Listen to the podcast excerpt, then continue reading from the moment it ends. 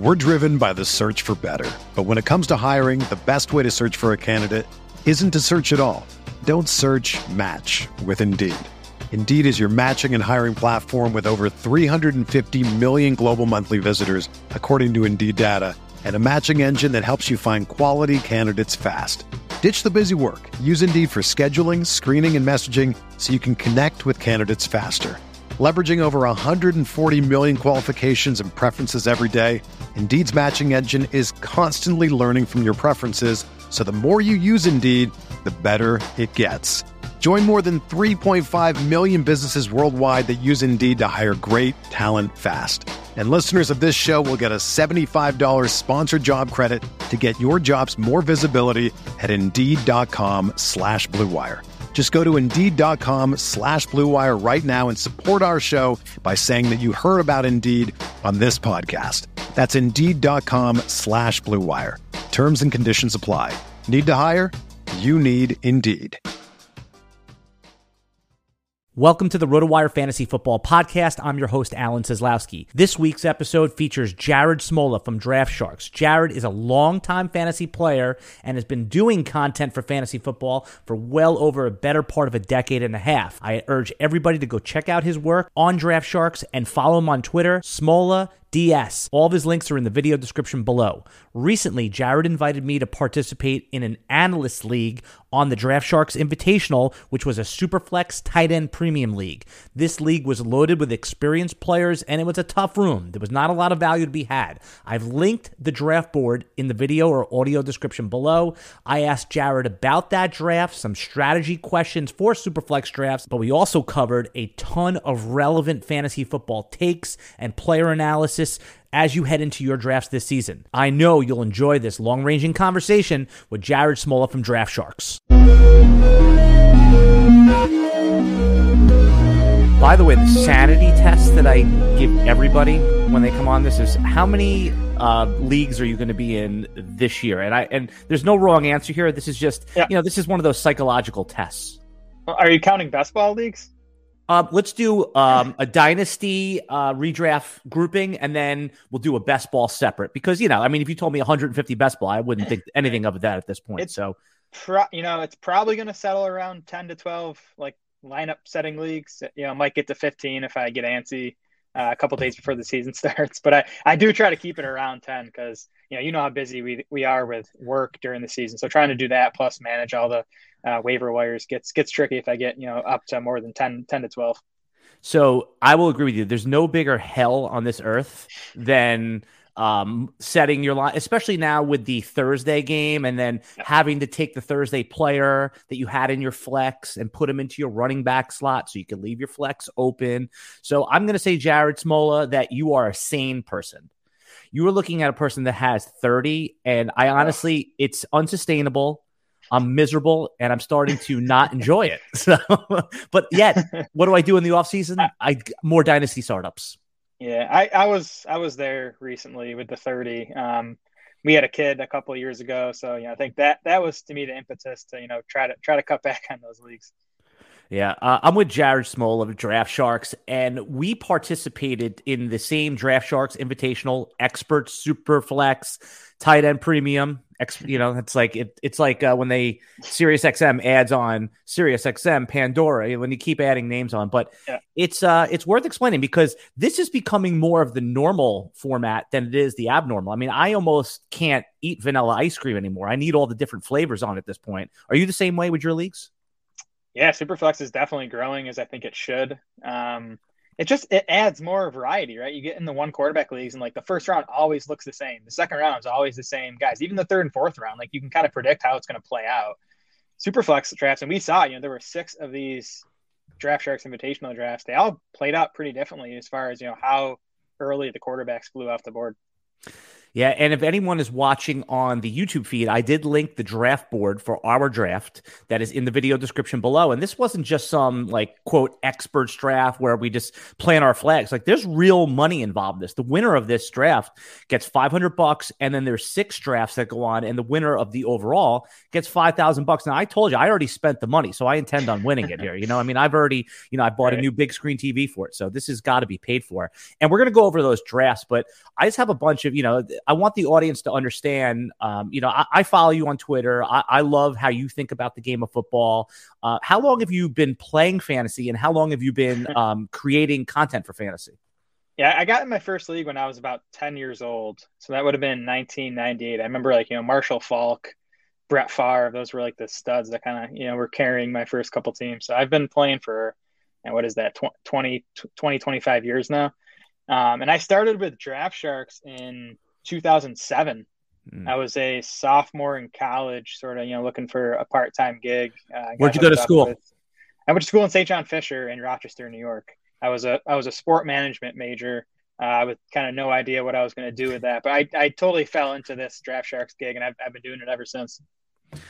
What do you think? I mean, you've been doing fantasy for a long time. I've been playing fantasy since about 2005 myself, creating content non professionally for about six years. And then, you know, it's so fun. Even if you get like 10 bucks an article, getting your first paycheck for it is like, you know, oh my God, somebody's going to pay me to do something I like. And then eventually working full time in it. Uh, but I always ask sharp players like yourself this what do you think the biggest mistake even experienced fantasy football players are making in in this day and age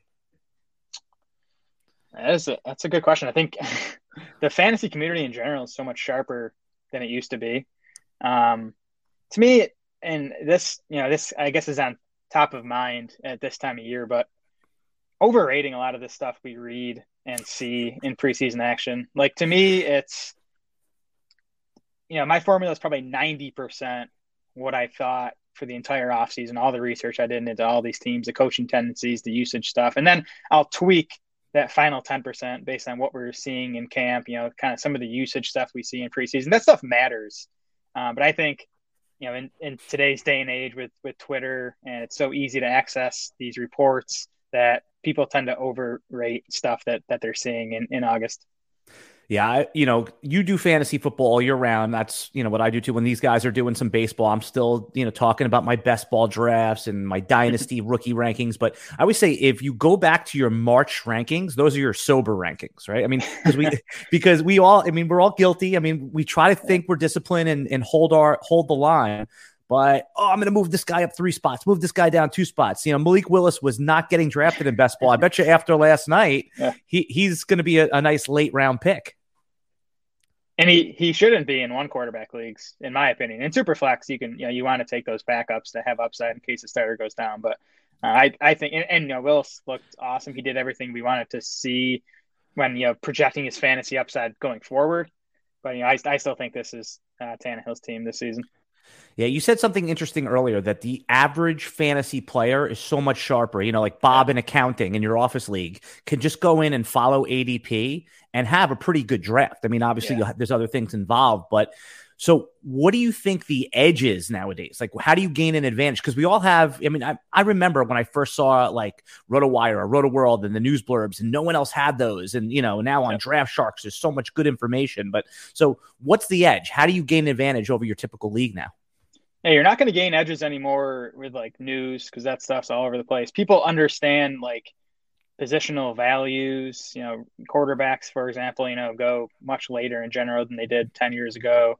Um, I think people understand like just simple stuff like regression, like a you know, a guy scores on 20% of his catches last year. That that's coming down. That stuff's all, you know, baked into ADP nowadays. I, I still think draft strategy understanding the flow of drafts, understanding tiers and where value pockets are at different positions. I, I still think that's the edge that you know we, that we can still have in drafts nowadays. All right, so that's a great lead into my next question was, and you can't. I'm going to ask you about draft strategy, but you can't say, "Hey, I'm just going to take what the board gives me," because we we know that, okay? Yeah. But going into a draft, and you can break us up and say, "Hey, if I um if I'm drafting in the back of the draft, the middle," but what is your draft strategy for 2022 in a single quarterback redraft league. How are you yep. going to approach a draft this year? Well, we can go position by position if you want. Um, even in one quarterback leagues, I'm trying to get one of the top six guys. And for me, that's Josh Allen, Kyler Murray, Lamar Jackson, Justin Herbert, Patrick Mahomes, and Jalen Hurts to me is in that tier. He's number um, three now, for me, by the way. I have him awesome, as number awesome. three. Yeah, that's, that's, that's not great. And to me, Kyler Murray and Jalen Hurts, they they just go latest among those six. So those are the guys I've been taking the most of. Um, at running back for me, it's kind of like early and then late. I like trying to get one of the top uh, like six or seven guys. For me, that ends with like Saquon Barkley and Joe Mixon, kind of like you know early to mid second round, and then I'm usually ignoring the position until you know round seven, eight, nine, when I can maybe get a Tony Pollard, a Kareem Hunt, a Clyde Edwards-Helaire. So that's kind of my strategy there. And then of course to, to fill that in, I'm pounding wide receivers in rounds, you know, two, three, four, five. I think that's where the value is there. Tight end, um, my strategy this year is basically Dallas Goedert. I've heard love, you say that. I've heard yeah, you say I love that. Dallas Goedert. I mean, I will take Travis Kelce, Kyle Pitts at value near the top of drafts, but otherwise, I'm I'm taking Goedert. I think Goedert's going like two or three rounds later than he should be. You know, I heard an interesting stat about Goedert today, this morning, and it was, and I hope I'm getting it right. It's he is the all-time NFL leader in yards per route run or something. I mean, again, I, I want to make sure I'm getting it. I'm talking about not not last year, like all time. It's just that he doesn't get the volume. So is that? I mean, is that really what the Dallas Goedert flag plan is? Is that that he's a yeah. really great tight end, and if, if we can get him 100 targets, I mean, you know, he's lights out. Yeah, I know last year only George Kittle averaged more yards per route run than Dallas. So I I do that's the you know base of my love for Goedert is I think he's you know one of the the five best pass catching tight ends in the NFL. And I'm a big believer in talent earning opportunity. So AJ Brown's arrival obviously hurts the volume for Goedert. The Eagles are also going to throw it a ton more than they did last year. They were dead last in the NFL in pass attempts last season. To me, going out and getting AJ Brown tells me they're going to throw it more. I don't think they're going to be top 10 in the NFL in pass attempts, but if they can be middle of the pack, that that basically you know offsets the arrival of AJ Brown for Goedert. I think he can you know still be getting six to eight targets per game, which is which is plenty at the tight end position. Right. I don't think we've seen Goedert without Ertz for a season yet, right? I mean, Ertz was what he was he was there for about six, four, five, six games last year. Yeah. So Goedert, I have all these Goedert stats memorized because I've been talking about him so much. he played he played ten games without Ertz last season, and he was the tight end five in PPR points. Right. So I, I think that's about what you're going to get again this season. And, you know, he's what? I think he's like tight end eight in ADP. Right. And he's not like tight end eight where you have to take him right after the seventh guy goes. Like after the top six goes, there's like a, a, a round and a half gap. Yeah. You can you could even be like, okay, the sixth tight end went off the board. My next pick is maybe got right. I got you, which is great because sometimes when you get into if you want one of those top six quarterbacks, you see quarterback one go, you need to pay attention and lock in mm-hmm. because you don't want to get out of that tier. And I, I guess, you know, even though this is uh, cookie cutter analysis, what I'm about to say, I mean, is it fair to say that if you do miss on the top six quarterbacks, that Derek Carr and Kirk Cousins are your targets, right? Is that what everyone's targets are right now? um, they're they're okay. I'd rather right. wait another two three rounds. Oh, good. This, oh, okay. Yep. Interesting. All right, good. Yeah. All right. So this is something new because I fall under the Kirk Cousins, Derek Carr, you know, Mendoza. Like that's what I want my backstop to be. So yeah. you're willing. All right, that's all right. So what do you see for Trevor Lawrence? What is about? I mean, we all know about his prospect profile. Yes. I just think that the weapons around him are like okay. I mean, so what is it about Trevor Lawrence that thinks that he could be a top twelve quarterback this year for fantasy? Yeah, I agree. The weapons are okay. They're much better than last year, um, especially when you factor in, you know, they they're basically adding Travis Etienne, who didn't play out last year, and I think mm. he's going to be a big part of the passing game. For me, the coaching staff upgrade is the biggest thing. I mean, Urban Meyer was a total clown show last year. I, am a I'm a Doug Pederson guy. Um, you look at his Eagles offenses; they were all top eight in, in offensive plays run. He ran fast paced, high volume offenses in Philly. Uh, I think last year's Jags were they, they were bottom five in offensive play, so I think you're going to get a lot more volume from Trevor Lawrence, better better supporting cast, um, and and he can give you some rushing ability too. I think that was kind of an underrated facet of his game coming out. Is he can run for 300, 350 yards, give you a few touchdowns, and that that that makes a big difference. Yeah, I mean, I think that's one of the big reveals. You know, like we all have of this now. I'm all, I'm not sick of analysis yet. I, I could do. I almost like all the prep better than I like the season. I'm in that yeah. state state of mind. But one of the big reveals, like that, I cannot wait to see, is Trevor Lawrence good? And we know he's good, but I mean, is he like? Are yeah. there those like what we saw from Malik Willis last night? Right? We're like, okay, I saw it. Like are we going to get a game where we see a few plays uh, game after game for Trevor Lawrence? I mean, if Trevor Lawrence did what Malik Willis did last night, I mean, he would be he would be vaulted up to the top 12, right? I mean, that's you know, yeah. those that's what we're waiting to see. All right, we're gonna eventually we're gonna review the Superflex draft. Which, by the way, if you're watching on the YouTube link, it, it's linked in the video description below the um, the full board. If you're watching on Twitter or Facebook, come over to YouTube uh, and you can check out the board. And we're gonna have player discussion in and out. I'm just gonna cover our faces for a moment, if you don't mind. I put the board up just like that, um, and we'll I'll toggle back and forth. Uh, as you can see here, this is the Superflex Draft Sharks Superflex draft number four. Uh, Jared and I are in there with some very experienced players, great players. So uh, nothing came easy in this draft. As you can see, I picked third. Jared, you picked 10th. Uh, at 10th, you have it's, you know, you don't get a shot at the elite quarterbacks, yeah. but you do get to see how the board falls. Was where was the quarterback break line for you? Um, and then where you would maybe pivot to you know what you did here is you took Cooper Kupp, one of the big three receivers. Yeah, yeah. The top six quarterbacks that we talked about were the six I was willing to take in round one, and you know Jalen Hurts made it to the 112, I think, in two of these six drafts. But I, I think our draft here was the quarterback heaviest one. I mean, you know, we had uh, what six quarterbacks come off the board before my pick at 10. So, you know, I knew if if those six quarterbacks were gone, then I'd be looking at Jonathan Taylor, Christian McCaffrey, Cooper Kupp, or you know, worst case would have been Justin Jefferson. Um, so I, I would have loved to have gotten Christian McCaffrey at ten. There, he went one pick ahead of me, but I was I was fine uh, just scooping up Cooper Kupp, who, who is you know my my top receiver for the season. Yeah, I looked at some of the draft boards for the other drafts just to see how it go, and I was surprised because you know I'm in my superflex bubble. I do all these like sleeper dynasty startups, and it's you know it's you know I made the joke in the chat. We're superflexing now, baby. You know it's like I, I considered. By the way, I picked at three. I took Justin Herbert. If Herbert was off the board at two, I would have taken Jalen Hurts at three. You know, I mean, I wasn't, you know, Lamar Jackson's a perfectly good pick. And he's, I see that he's like ECR has him as like QB1 over Josh Allen. I mean, I, I oh. don't, don't see that at all. You know, I mean, if you look at the, um, I think at the fantasy pros stuff, like I was just like, wait a second, this is looks outdated to me because I don't know any sane person or credible ranker that doesn't have Josh Allen as the QB one. I mean, I think we can all agree. We don't agree on anything in fantasy football, but I think we all agree on Josh Allen as QB one. Oh yeah, I mean, I have him. He's uh, almost in his own tier for me. If I look at my projections, you know, he's like 15, 20 points ahead of the next guy. And and in most drafts, you know, in standard one quarterback drafts, he'll go a half round to a round ahead of the rest of these guys. Okay, so you at that point said, "I'm going to," you know, you've made a decision at pick 10, and I'll put the draft board back up for a moment here. You went Cooper Kupp. You said, hey, I'm not going to take uh, a tier, th- uh, you know, a, a, a, a, tier break there. I'm going to have a position player, especially since you have to start three receivers. In leagues where you have mm-hmm. to start two receivers, I think it's a different conversation. But you know, I mean, you got you got the yeah. wide receiver, one, a tier one guy, and Tom Brady. I mean, I love that pick there.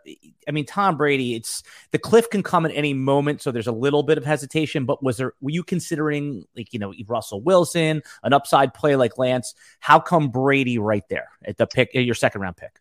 Lance was the guy I strongly considered. I was going back and forth between those two guys. I just sort of stuck to my rankings for this with Tom Brady. I also, and you know, this didn't end up working out for me, but I also liked the fact that there's more stack options with Brady that I could have yes. drafted later on. You know, Trey Lance, he's almost a guy I want to just draft Trey Lance and not draft any of his pass catchers because he's going to do so much of his damage on the ground. But um, I, I, knew I didn't want to leave the first two rounds without a quarterback. And you know, to me, beyond those top six, there's another there's another six guys for me in the next tier of quarterbacks: Joe Burrow, Tom Brady, Russell Wilson, Trey Lance, Matt Stafford, Dak Prescott. So I kind of knew um, I'd be landing on one of those six guys with that second round pick. And you said something important about the stacking. So in your typical home league or just a single like standalone league, stacking's cool, but I don't think it's as important when we're talking about a contest like this where there's 72 teams, right? It's 72. Is yep. that the math, right? 72 teams competing for 5,000 bucks. I mean, that's not small potatoes there, you know? It's uh stacking you, there is like a, a DFS element to it. And uh, you know what, without looking at the board, did you end up getting Mike Evans, Chris Godwin? Did you get any of those guys?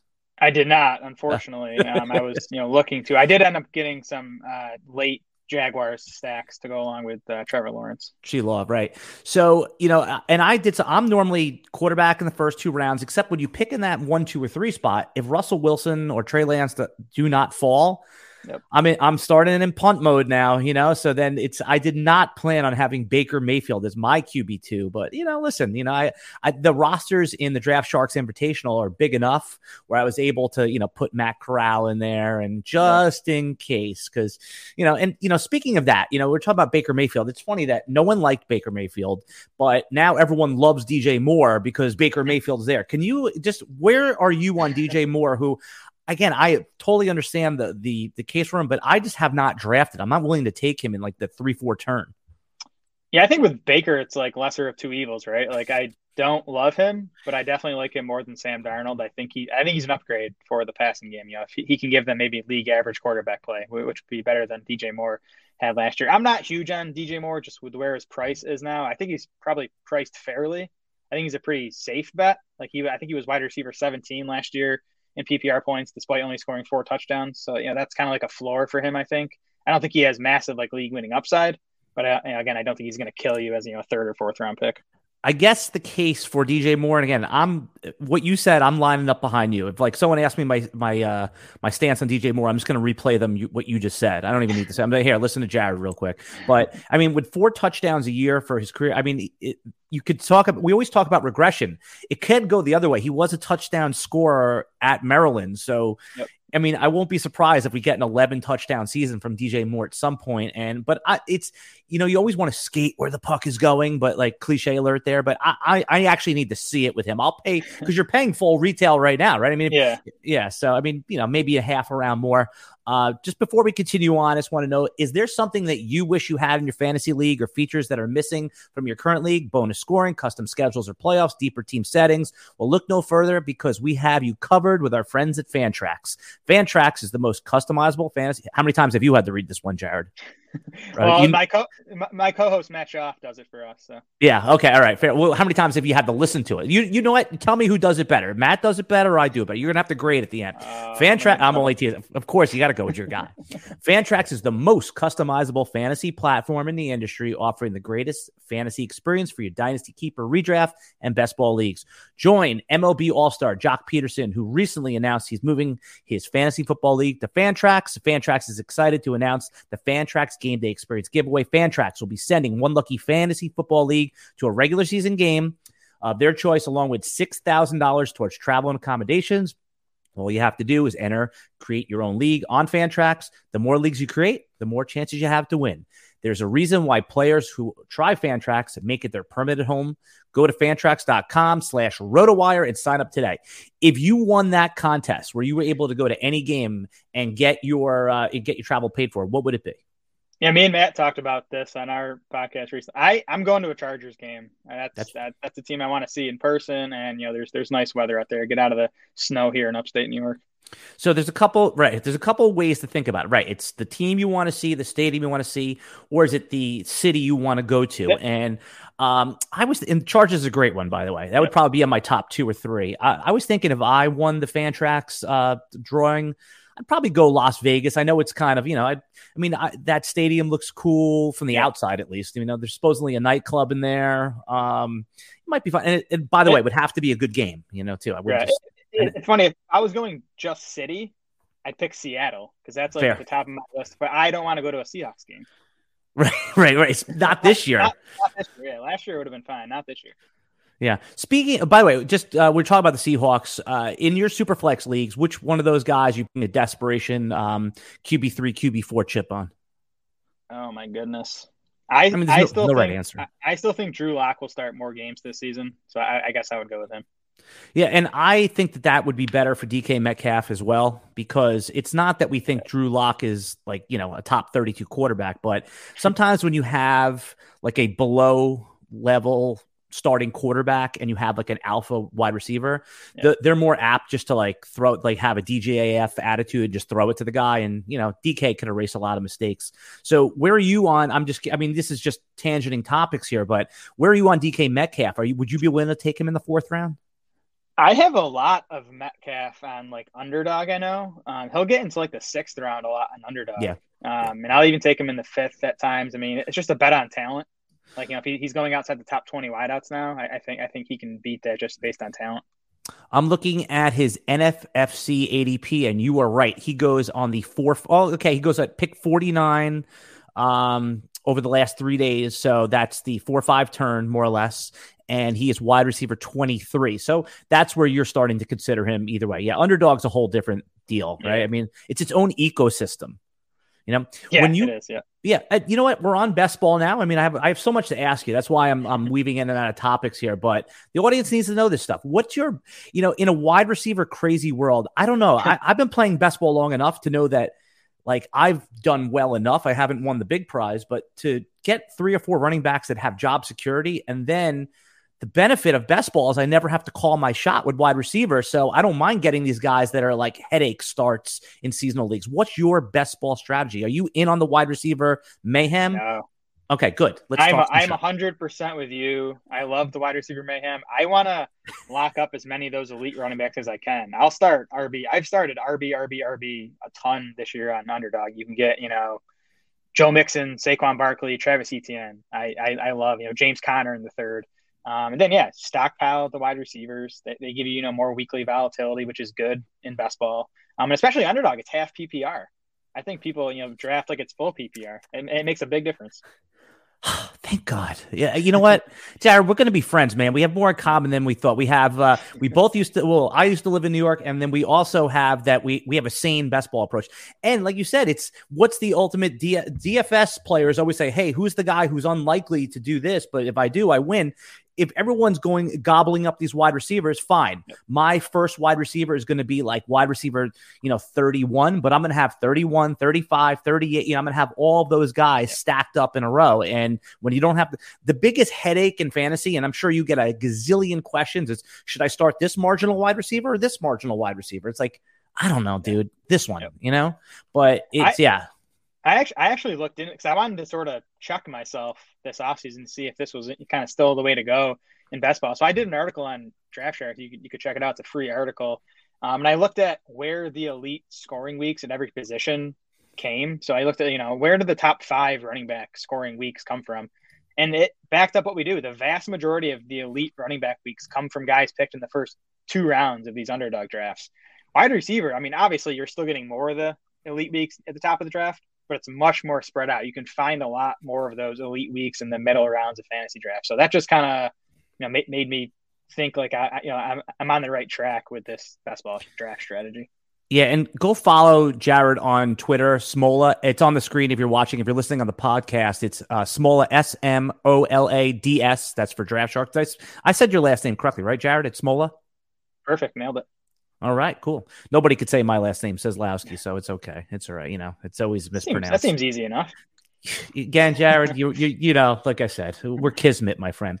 All right, so one of my favorite, we talked about how you get an edge in fantasy football in 2022, and I think you know a popular uh, SEO title that we would see is these five players are breaking out. But I had a, a conversation with my um, with one of my colleagues, Jeff Erickson. We talked about how do you identify a breakout player, and you know, yes, if you're a, a spreadsheet guy, you can get in there, and that's that's great. But is there anything simpler to identify breakouts. And I'll just give you like a little taste of what I said, and then I would curious how you identify your breakouts. I just look at the guys who are quote good that maybe started slow last year but finished strong. So that last post bye or past six weeks. And, you know, Amon-Ra St. Brown comes to mind. So start with how do you identify breakouts? And then I want to get into something player specific my biggest thing is opportunity. Like I'm looking for spots where guys have more opportunity than they did last year. So, you know, whether that's injuries or whether that's, you know, teams losing guys in free agency or just it doesn't even have to be volume opportunity. It can be opportunity that I think this offense is going to be a lot better and they're going to score a lot more points. So this guy's going to have more touchdown chances. We're driven by the search for better. But when it comes to hiring, the best way to search for a candidate isn't to search at all. Don't search match with Indeed. Indeed is your matching and hiring platform with over 350 million global monthly visitors, according to Indeed data, and a matching engine that helps you find quality candidates fast. Ditch the busy work. Use Indeed for scheduling, screening, and messaging so you can connect with candidates faster. Leveraging over 140 million qualifications and preferences every day, Indeed's matching engine is constantly learning from your preferences. So the more you use Indeed, the better it gets. Join more than 3.5 million businesses worldwide that use Indeed to hire great talent fast. And listeners of this show will get a $75 sponsored job credit to get your jobs more visibility at Indeed.com slash BlueWire. Just go to Indeed.com slash BlueWire right now and support our show by saying that you heard about Indeed on this podcast. That's Indeed.com slash BlueWire. Terms and conditions apply. Need to hire? You need Indeed. When you need mealtime inspiration, it's worth shopping Kroger, where you'll find over 30,000 mouthwatering choices that excite your inner foodie. And no matter what tasty choice you make, you'll enjoy our everyday low prices, plus extra ways to save, like digital coupons worth over $600 each week. You can also save up to $1 off per gallon at the pump with fuel points. More savings and more inspiring flavors make shopping Kroger worth it every time. Kroger, fresh for everyone. Fuel restrictions apply. Another day is here, and you're ready for it. What to wear? Check. Breakfast, lunch, and dinner? Check. Planning for what's next and how to save for it? That's where Bank of America can help. For your financial to-dos, Bank of America has experts ready to help get you closer to your goals. Get started at one of our local financial centers or 24-7 in our mobile banking app. Find a location near you at bankofamerica.com slash talk to us. What would you like the power to do? Mobile banking requires downloading the app and is only available for select devices. Message and data rates may apply. Bank of America and a member FDIC. Yeah. So opportunity coaching changes, quarterback changes. I mean, like if I would have told you this time last year, oh yeah, Courtland Sutton, he's going to be a third round pick in sharp drafts, fourth round pick in you know in your sort of normal leagues. I mean, yeah. it was like you would first thing you would ask me, who's the quarterback, right? I mean, yeah. so yeah. You know that that begs the question though. What do you think is the most important offseason signing or trade that happened? Well, you got my mind on Russell Wilson now. It's kind of tough not to go with that, right? I mean, it's tough to think of a bigger wide receiver upgrade. And man, I love Sutton and Jeudy as talents, so I, I want to be drafting both of those guys. Yeah, I actually thought Sutton was a bit overvalued before the Tim Patrick injury. Mm. Um, just it's scary to me that Sutton did so little last year after Jeudy returned. And I know the situation wasn't good, but even if you look at like targets, like he was getting out targeted by Jerry Jeudy and Tim Patrick, Courtland Sutton was. So that scared me a bit. But now that you know, now that Patrick's out of the picture, it's kind of tough to not bet on Sutton. I guess the case for ignoring what you just said, based on like even because yes, it's he, it's more of a projection, and we're really putting him at his ceiling. But I guess the case is that he really is the quote DK Metcalf of this offense, right? And Russell Wilson likes to do what Courtland Sutton does best. I mean, in a couple of like, you know, $5 puppies, I, I'm okay reaching on Courtland Sutton in the third round, but I don't know. Like, I have a, um, you know, an NFFC draft coming up August 20th, and I don't think I'm going to have the the stones to go Courtland Sutton that early, just because, like you said, it's like I looked at DraftKings yardage totals for Jeudy and Sutton, and they're the same. They're both 905 yards, and the catch total is actually higher for Jeudy. So, yep. I mean, no, I think Sutton, I think Sutton's probably a better touchdown bet, right? Yes. But um, but I I I in full PPR I have Jeudy ranked ahead of Courtland Sutton. Yeah. So I would okay, I'd much fair. rather wait. I'd yeah. much rather wait a, around. I mean, they're basically going now is back to back. So if you wanted to like stack those guys, you got to take them on the three four. Turn, you know, let's say it goes. Yeah, you would have to take them let's see you yeah on the three four turn together which again which be which be ahead of adp for both of them. So if you're if you know it's going to be tough tough to do. I guess maybe if you're doing like an auction or a salary cap draft that would be different. Um i skipped forward but i was um when we come back we're going to take a short break here. We come back i do want to ask you about Amon-Ra st brown and it wouldn't be a, a fantasy football podcast unless we brought up gabriel or davis. So those are the two players we're going to talk about as soon as we come back right after this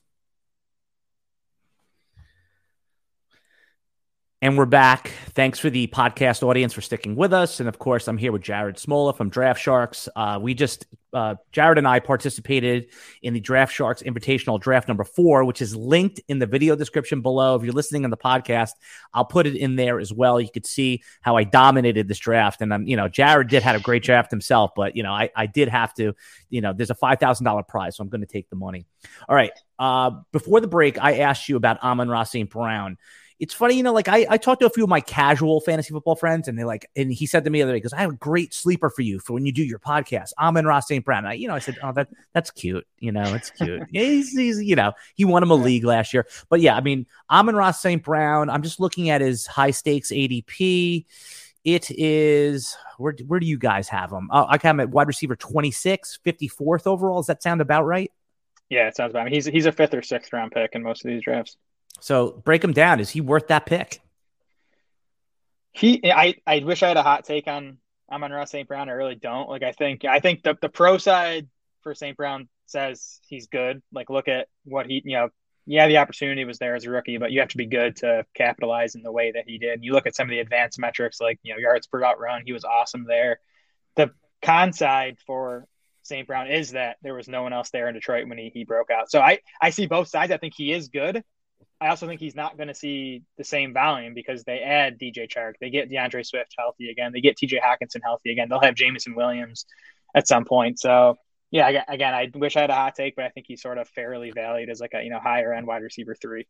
Yeah, I, I, lean on the GD is out of the bottle philosophy there. I mean, when if you remember back to when Amon-Ra St. Brown was drafted in the fourth round, everybody thought that that was like, oh wow, what a steal! Like he should have gone. And like I think a lot of smart projectors had him in like the second round or no later than the third round. So it's kind of like the Michael Carter thing where we all thought he was going to go earlier, and the draft capital sort of re-anchors him down, you know, pulls him down a little bit. Um, yeah, it's uh, you know I saw a blurb this week. Did you see the Jared Goff blurb about how uh, you know that yeah. uh, Amon Ra is his guy? He's the man. I mean, T.J. Hockenson couldn't have been too happy about that. You know, I mean, if you saw, yeah, the, there, uh, there there is something to quarterback receiver rapport too. Um, now I've been reading some good things about DJ Chark's performance in training camp too, and he's a guy who you have to go back a couple years for the thousand yard season, but it was there. He was a high second round pick. He's big.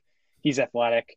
Um, I do think guys like St. Brown are, you know, he's a better fit with Goff, right? You know, Goff would rather throw that short stuff than, you know, chuck it downfield to DJ Chark. So, like, I, again, I think Chark's going to be the lead guy there. I don't think he's going to be getting, you know, 10, 10 targets per game like he was down the stretch last season. Yep, that's fair. You could see you could maybe have some spike games. All right, we are uh, also. I don't want to forget our main topic with that. We are reviewing the draft board. I'm going to pop it up once again, and if we tangent off this topic, man, that's just how podcasts go. That's what you get when you get a smorgasbord of good information. So, as you can see here, for those who have just joined us or have been listening through, I picked third in our Superflex draft. Jared picked tenth. We already talked about our first pick, uh, first round pick, but you know the it's so great to to when you in a super flex draft you get these great values on positional players. Now you ignored running back pretty early jared but you started just clicking that button clicking that button when the running backs came and you got alvin kamara james Conner, and travis etienne. Boom boom boom. Alvin kamara was somebody that basically scared the heck out of me all draft season because of the suspension. I don't want in, a, in i wasn't going to pay a third round pick. I am emotionally ready to put him back in the second round of you know traditional start ones.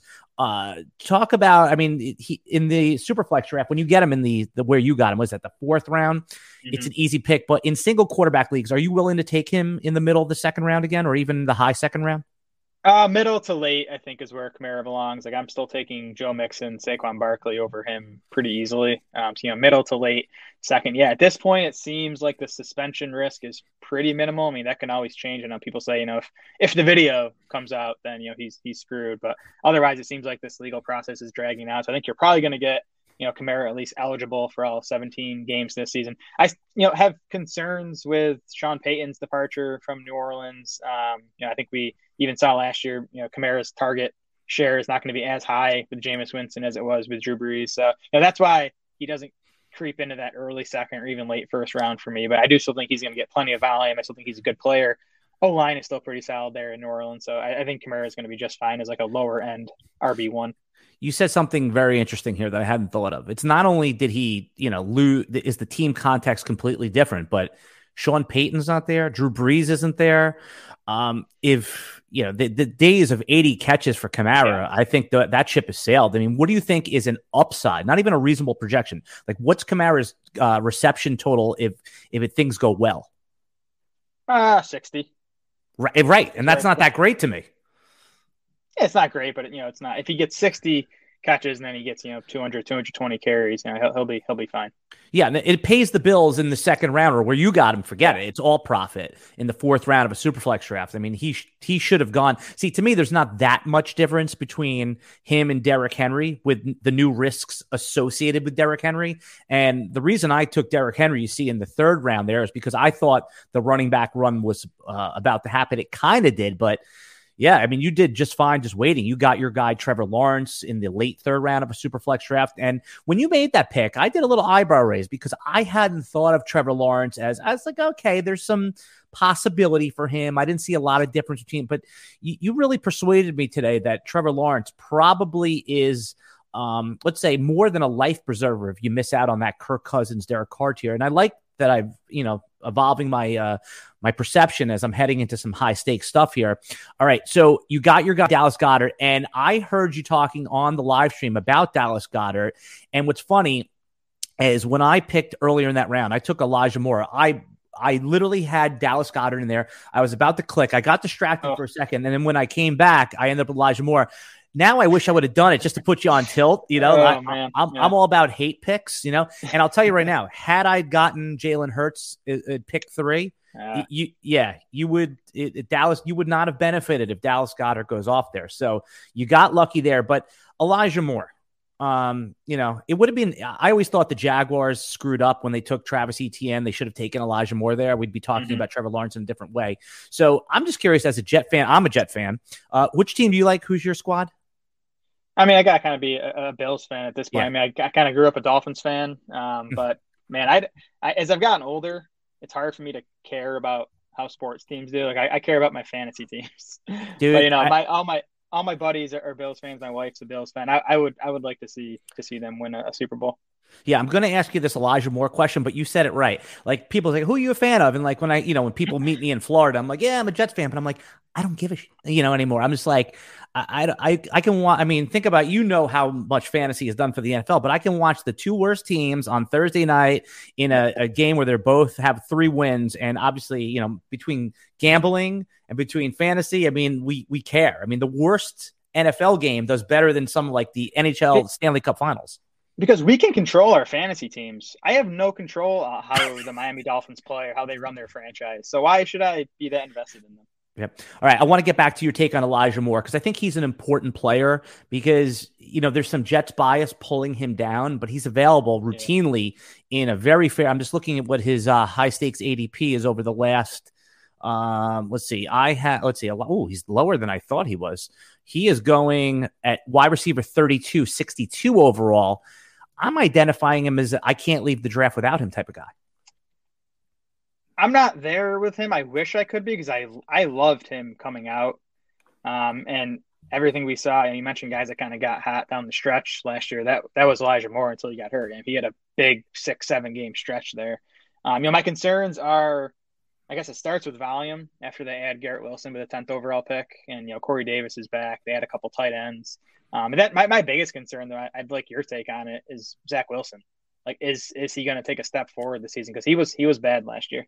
Yeah, you know what's funny? It's uh, again somebody brought this to my attention is that Zach Wilson he was bad, but he wasn't as bad as you think he was. He actually won Rookie of the Year. This came from the Breakfast Table podcast. Those guys brought to to their audience's attention that Zach Wilson on three separate weeks won Rookie of the Week, not of the year, Rookie of the Week. So, but I mean, it's so obvious that he was. You know, I wanted the Jets to take Justin Fields with that pick, pick two there. I was in there. I would still be.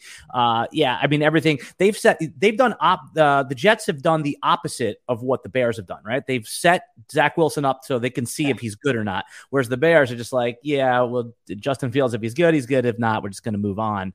Uh, so okay, that's a fair take on Elijah Moore. Now that's probably why his ADP is where it is. Yep. But I'm betting on talent. And you know, it's one other note. I just want to backtrack a little bit about Dallas Goedert. Does it, because I have this in my notes to ask you, does it bother you at all that Goedert's best week was with Gardner Minshew? No, to me, that's like a one off small sample. I'm thinking I'm not going to, I'm not going to worry about. Okay. That's uh, that's the question I wanted to ask you though, because I because I like Goedert, but I have to admit, you swooning over him got me a little bit more interested in him. So you know, I always say when when when credible, sharp guys like players, I pay attention. I don't just anchor to my own. Right, I want to go over a couple more guys that I know that you've talked about lately that have me interested. Let's go with Wan'Dale Robinson because. Mm-hmm you know, every as soon as he was drafted in the second round, everybody said, "Oh, he was overdrafted. He's too small." Yeah. But you have a little bit of a different spin on Wan'Dale. I mean, to me, size is the only knock against this guy, right? Like he had the college production. You know, he he had he kind and he has that running back, wide receiver hybrid kind of skill set, which is always interesting in fantasy. He did that for two years at Nebraska. Uh, you know, transfers to Kentucky, finishes like top five in the country in catches and receiving yards last year. Um, tape is awesome. I think he's a, a fun player to watch. And then to me, the big thing is this new Giants regime. You know, new head coach, new GM they have no ties to Kenny Golladay or Kadarius Toney. They spend uh, what was it, 43rd overall pick on Wan'Dale Robinson. So to me, that means something. I think you know Brian Daboll kind of pinpointed this guy as someone he wanted for his offense, and at this point, it's pr- uh, pretty clear that Wan'Dale Robinson is is locked into a top three role in that offense. I think Daboll's going to run a ton of three wide receiver sets. So Robinson's going to be a full time player in that offense. I, I, yeah, I like him as a as a late round target. And based on what we've seen, Kadarius Toney is what I mean, what's his under over on games? 11, 11 yeah. and a half as far as healthy games. And Golladay's never been a healthy, you know, like a guy that we said, oh, he's a rock. So, I mean, there's going to be games where Wan'Dale they may be, you know, short A, you know, low A dot, but he could have like 12 targets in a game. I, I, like that. It's, you know, I'm seeing him creep up, creep up, creep up. And I don't think, you know, if he has a splash play in the preseason, forget it. He's going to be like a 10th round pick at some point. It's, you know, how the, you talked about narratives earlier, people responding yeah. and changing the rankings, but sometimes it's okay to do that. Don't you think? Yeah, for sure. And even with Wan'Dale, again, it's a guy that I liked as a prospect coming in, so I was kind of you know willing to rank him high. And and the, yeah, the landing cap, the, the draft capital was even higher than I expected. I, I thought he'd be a, be a third round pick. Yeah. Uh, just a quick break here to ask everyone if they love fantasy sports and you're looking for a new challenge this year, Dynasty Owner is the new way to play fantasy football with real salaries, adding strategy, and running an actual franchise. Dynasty Owner provides a unique, challenging experience that will test your skills as an owner and general manager. You will have complete control of your team's future. You can build it through the draft, make trades, sign free agents, manage your salary cap, create a dynasty of champions. Sign up now at dynastyowner.com and use the code ROTO5. That's R O T O 5 and receive five bucks off any new dynasty team. Are you a dynasty player? Do you like playing? Uh, are you in any dynasty leagues? Oh, yeah. I'm in four dynasty leagues. Um, which again, I'd like to be in more, but there's there's only so many hours in the day. Next off season, I'll hit you up. I mean, I I I'm a startup sicko. You know, like I'm in a ton of them, and you know, all none of them fall. We've had them all long running, and just you know, like I love it so much. I think it's just such a that's I, I love redraft. I'm you know, every, we all come from the redraft game, but dynasty, it's like the, the, this is what I would say. Like, there's always like um a leak in the the biggest leak in dynasty players games is that the, the way to they overvalue youth we all know that yep. and they undervalue you know aging players so you know you see these dynasties. there's no better example than like mike evans who's wide receiver seven ish in in redraft and he's like wide receiver like 18 or 20 in in dynasty he, so and he's not even 30 years old yet. it's, it's, crazy. And it's not like we've seen a decline. We've seen an incline, you know, an increase in his efficiency, his touchdowns. And so, uh, all right. So that's, uh, you know, you like Tom Brady this year. So that's a good uh, jump off point. Uh, I have so many things to ask you about. So I'm going to go like a million topics here. I hope the audience can keep up. Um, CeeDee Lamb or Mike Evans in redraft this year? Uh, that's Lamb for me easily now after the Bucs added Julio Jones, and you know, looks like Chris Godwin's going to be, uh, you know, ready for Week One. You know, maybe Week Two or Week Three. You know, he's not going to open the, the season on the pup list. So I, I, you know, I had Evans projected for a bunch of targets like three weeks ago, but then with the recent news, um, you know, I, I kind of took him back down to the level he was at last year. Yeah, I see him dripping into the third round now, Mike Evans in some drafts. I mean, that's you know, I was I was so happy to take him at like pick 15 yeah. a month ago. And now, yeah. So I mean, CeeDee Lamb, if you're in a just a single quarterback league, I, I think he's a defensible like pick nine, pick 10, pick 11, right? Yeah, around there. You know, I was I was going to say early second round, but yeah, he's definitely oh, yeah. in in those top five wide receivers for me. Um, I, I think you know obviously the opportunity is there for him to see a huge target share to open the season. Yeah, he's a smash in the second round, but I'm talking about yeah. like if you want him and you're in like a draft that like you know that means something to you and you're at pick 10 i think it's okay to take him there. And then because there's probably a tier of guys that clump together at that that spin pick. So i mean so who we have our big three. Everyone's got the same big three. So who's your wide receiver four and five then uh, Diggs is four for me. I just think he's the safest of these next three guys. So I, I, I go Diggs, Adams, Lamb, but I could, yeah, I could, you know, Lamb and Adams. I kind of go back and forth on every day.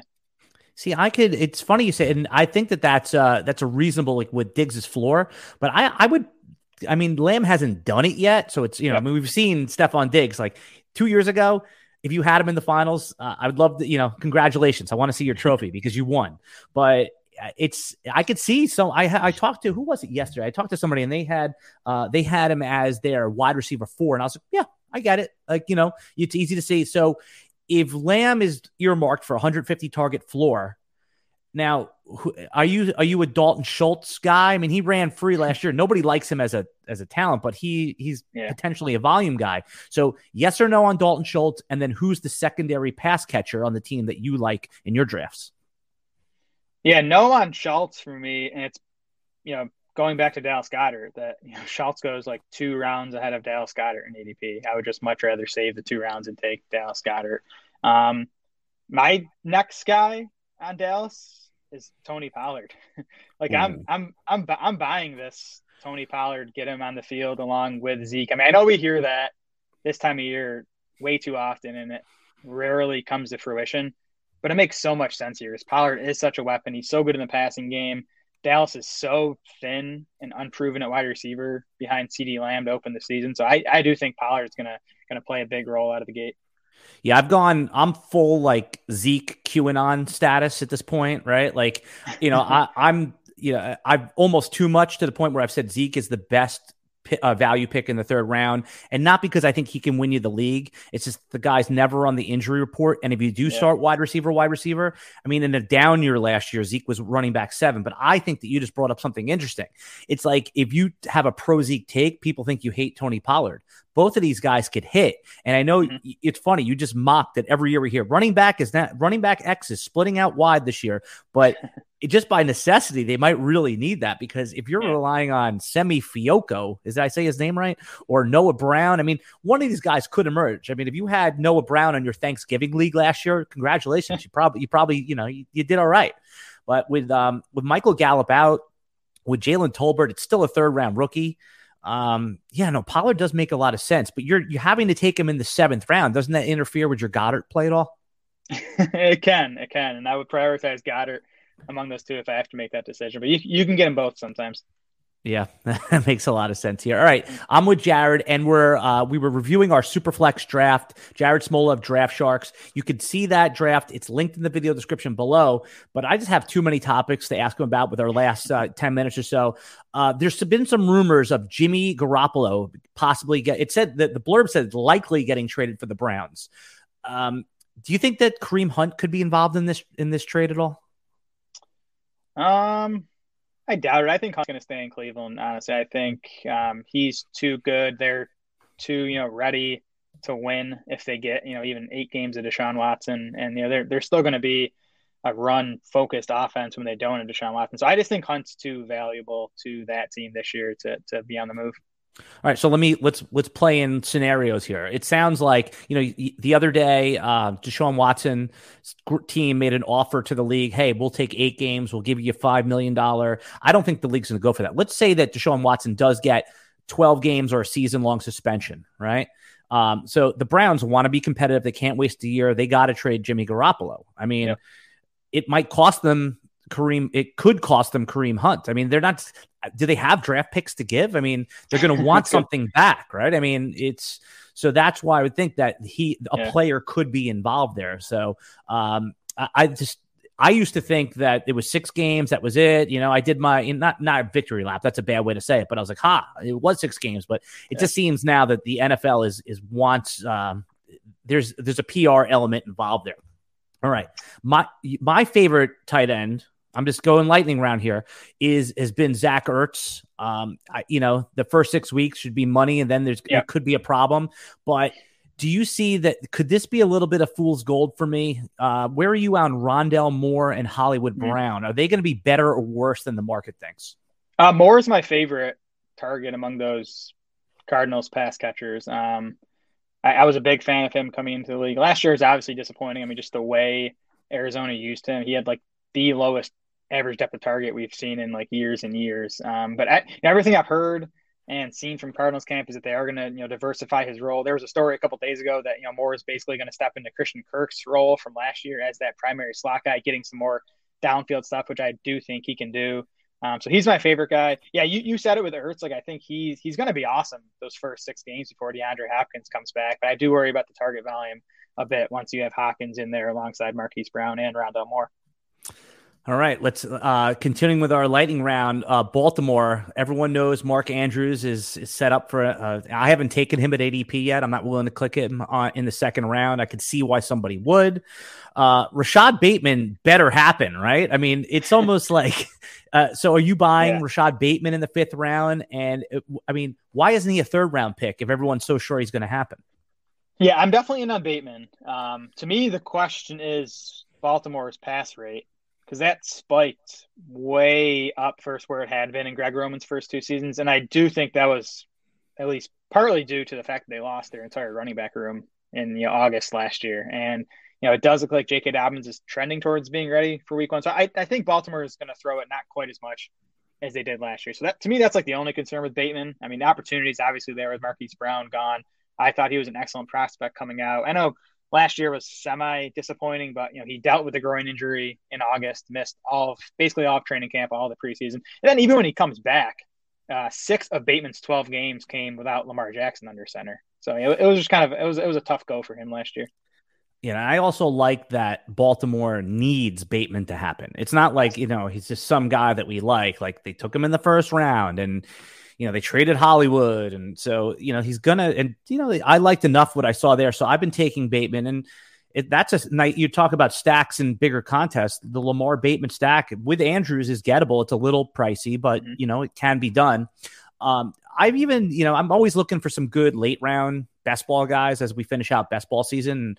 I've been taking Devin Duvernay, you know, pretty routinely. Now I, I saw a note that um, James Proche was uh, banged up, so uh, Duvernay, does he have a chance for some fantasy relevance this year? I think there's a chance, probably best ball only, right? Like, yeah, with the lower volume passing attack in Baltimore and Andrews and Bateman being the clear top two guys, I'm not sure you'll ever feel good enough about Duvernay or Proche to like stick them in a starting lineup. But I do think both those guys could give you, you know, some spike weeks.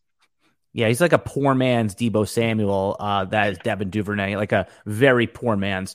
Uh, some of the other ADPs I don't understand that I was hoping you can untangle for me is the Pittsburgh wide receivers, Diontae J- Johnson, wide receiver 18, Chase Claypool 49, and now Pickens with some helium. He's 70, but I'm sure he's going up. I land on the Chase Claypool value side of this. Uh, what say you? I'd actually rank them value wise in opposite order. Like I think Pickens is my favorite at this point. Maybe, I'm buying into the hype too much that we've heard this summer, but I thought Pickens was a first round talent, and that you know it was the ACL last year that basically knocked him out for the season that kind of caused him to slip into the second. Um, but I'd go like Pickens, and I do like Claypool at at uh, at ADP, and I'm I'm not drafting Diontae Johnson at wide receiver 18. Um, I just I think his volume's going to decline without Ben Roethlisberger there there is a couple different kinds of people in fantasy draft this year. There are those who will draft Christian McCaffrey as pick one or two, and there are those that are sane. Uh, uh yeah, I disagree here. Yeah, good, good. So, uh, where where are you taking him in a standalone league? Forget the overall con- in the overall contest. Okay, you want to take McCaffrey one one. I get why, but just you're in a league. You're, you're let's say you bucked up. You put two hundred dollars down in a league. It's important. That's a that's a good chunk of dough. Uh, wh- you're going to take him in the top two he's my 101 in full PPR. Um, I, I think he's not more injury prone than most of these other backs. And even if you look at McCaffrey's injuries, there's like nothing recurring. There's nothing I'm you know worried about lingering or impacting his play this season. The guy's you know still in his mid 20s, and I just think he's going to get fed, um, especially in the passing game. Now, if you're talking half PPR or, or no, no, we, we don't. What, okay. what, kind of people? What kind of animals play half PPR? You know, right, McCaffrey for me.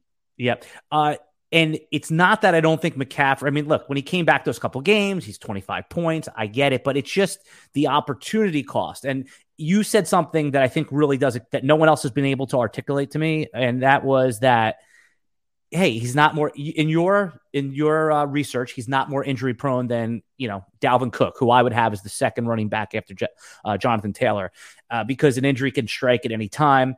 And the other thing is, if you're worried, I guess if the the argument against myself is if you're worried about a scale back workload, Matt Rhule is obviously on the hot seat here, and it doesn't matter if he you know breaks the if he burns the engine out, he's got to win, yeah. and that's probably his best chance to win. All right, that makes sense to me. I probably um, I've been burned a couple times by him, so I probably wouldn't take him in the top four or five. But at six, it gets interesting for me. And I guess really where I was going is that there's other injury guys that are, you know, there's Derrick Henry now has the injury labeled or concerns from people. Saquon Barkley, you got to be interested if you're taking McCaffrey. Are, are you just like, are you a handcuff guy with Foreman, uh, or are you just that's not how you play fantasy football? I'm not really a handcuff guy in general, and I'm definitely not a handcuff guy in that situation. I'm not even sure if it's Foreman. I think it, I think it might still be Chuba Hubbard. Some of the stuff I've read out of Carolina is that Hubbard's been out playing Foreman, so it's just it's too messy for me to you know pick one of those guys. And even if McCaffrey goes down, I don't think you know either Foreman or Hubbard's going to you know, give you anything too exciting. And if McCaffrey's healthy for four weeks, and when the hot free agents come out, you know, I mean, there's there's going to be four or five guys in week one that we want to pick up. You're not going to want to hold Foreman anyway. So that's all I would say about Alexander Mattison. It's like everyone's like, if you draft Dalvin Cook, you have to take Mattison. Okay, let's see if you can hold him in week five. If Dalvin Cook is, you know, in your typical five, six bench league, it's it's nearly impossible to hold a guy like that. Whereas someone like Pollard, you could stash in your lineup. Someone like Kareem Hunt, you know, if you have to, you could stash him in your your flex spot. So all right, Jared Smola, you did it, man. Um, you know, I loved having you on. Uh, I was, you know, I was very much looking forward to talking to you. Where can everyone find you on Twitter? What are you working on right now that everyone should go check out? Yeah, at Smola DS on Twitter. All my work is on draftsharks.com. Uh, man, I'm working on a ton of stuff. We got our sleeper article coming out next week that I'm working on. We have our perfect draft articles coming out next week. Those are our, you know, round by round game plans for how to attack your your league, and we have them for all league sizes, all league types. Um, and then I'm working on our preseason notes article, which is where I kind of I actually watch every preseason game. I, I do it with the uh, Game Pass, uh, you know, quick version. It's like 30 minutes for a game, but I'll watch all the games and just sort of jot down any usage notes or performance notes that I think are interesting. And we always at RotoWire, we always think that the best fantasy players don't just get one draft kit. Like we love when people buy our draft kit, but we think that you should always get two, three, four draft kits. And not everyone can afford that many. It's fine. But I think that the best players always check out multiple draft kits. So where could people find what do you think the the best part of the draft sharks draft kit is and how can they get it? It's definitely our draft war room. So what that it's a it's our drafting tool and it takes our projections it applies them to your league scoring system, which again matters. Like we talked about underdog being half PPR versus full PPR, like that, your scoring system matters. It's going to impact your rankings. And then the draft war room will sync up to your league's draft room and it'll automatically take guys off the rankings as they're picked throughout the draft. It'll update your rankings based on you know your team needs, what's still available. So it's a really powerful drafting tool. I I use it for every draft I do. Um, all right, and you know what? I, I was just looking at my list. There's two questions I didn't ask you that I think are important because who's uh, besides Dallas Goedert, who's the late round, uh, you know, round 12 or later guy that you just, you know, every time you just look, all of a sudden you look up at your best ball. It's like, oh my God, 68%. I got him again. Who's that guy? So can I name two? Please do. It's uh, it's it's David Njoku, and that's going to obviously depend on what happens with Watson here. Um, you know, if it's only six games for Watson, I'll still be heavy on Njoku. I think he's a big talent. I think the Browns committed to him financially. They're kind of ready to feature him this season. My other guy, going back to the Jaguars, Evan Engram. I know he's yes. burned people. I know he's burned people, but I mean, he's still that first round talent as far as athleticism, pass catching ability goes. The Jags gave him like nine million bucks this year.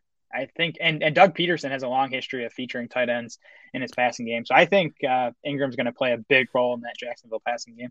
And it's funny you said that. I was just um, reading today that Laviska Shenault has been playing tight end, but more of like because he's good at blocking. We just Okay. want, yeah. I mean, they're putting him there is because you know, look, we th- we didn't love Viska as a offensive weapon, but I mean, he's an animal, man, right? He can he can Yep. knock people over. So if Engram is getting that like Mike Gesicki type of treatment where he's just running routes, yeah. Oh, I like. You know, what's funny? I it there's a little bit of stink on Evan Engram, and you could pick Oh, the yeah. round you want him in, but I love that pick and in your dynasty leagues, who's someone that you just haven't had the heart to cut yet? That you just, you know, if it doesn't happen this year, you'll give him maybe one more try. Who's that guy Um, that's sticking to the end of your roster? Man, I got no one comes. No one comes to mind. I'm just so I'm so malleable. I just cut guys when they need to be cut. You're sicko. sure- Yeah. See, JJ Arcega Whiteside was that guy for me for a Oh. couple of years. I mean, you know, I finally cut the cord. Uh, I mean, I'm I'm not letting go of Parris Campbell right now. Obviously, I mean, you wouldn't do that. That's silly because he's the wide receiver too. But yeah, there's a couple guys. I mean, uh, there's another guy who I haven't been able to cut yet. Uh, you remember uh, Antoine Wesley, the uh, yeah. Antoine West? Yeah, on the. Cardinals. He he, you know, I- even though I should slice him off, I haven't cut him yet. I got one. Uh, Bryan Edwards. Oh yeah, there you go. I'm still keeping still keeping the light on for him in Atlanta now.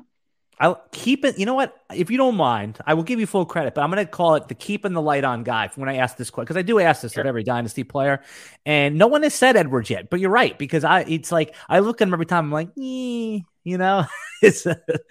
He's got, right, then- he's got a chance now in Atlanta. I mean, there's no one else there behind London. All right. And then here's the the last question. It the player that you always want to draft is you, you have to say to yourself, can this player be on the cover of all the fantasy magazines next year? You know, uh, I've had people say maybe Travis Etienne. It could be on the it could be the one one next year. This year, Justin Herbert was on our RotoWire magazine. Who's a player that you think that you know you're looking at in some of your drafts that it's easy to see them be on the cover of the magazine next year? I mean, easy for me to see is Saquon Barkley.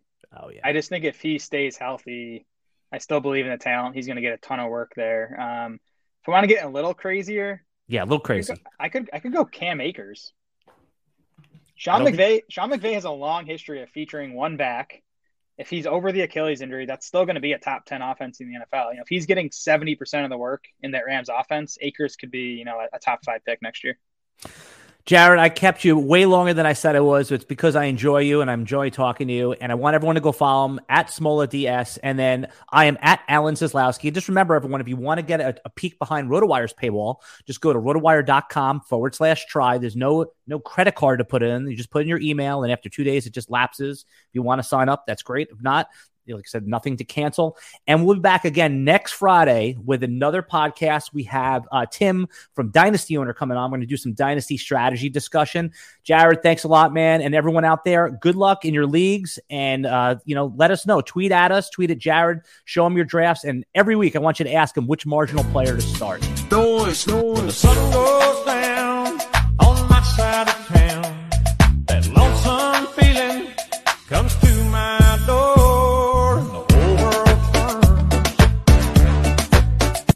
This is the story of the one. As head of maintenance at a concert hall, he knows the show must always go on. That's why he works behind the scenes, ensuring every light is working, the HVAC is humming, and his facility shines. With Grainger's supplies and solutions for every challenge he faces, plus 24 7 customer support, his venue never misses a beat. Call click grainger.com or just stop by. Grainger, for the ones who get it done.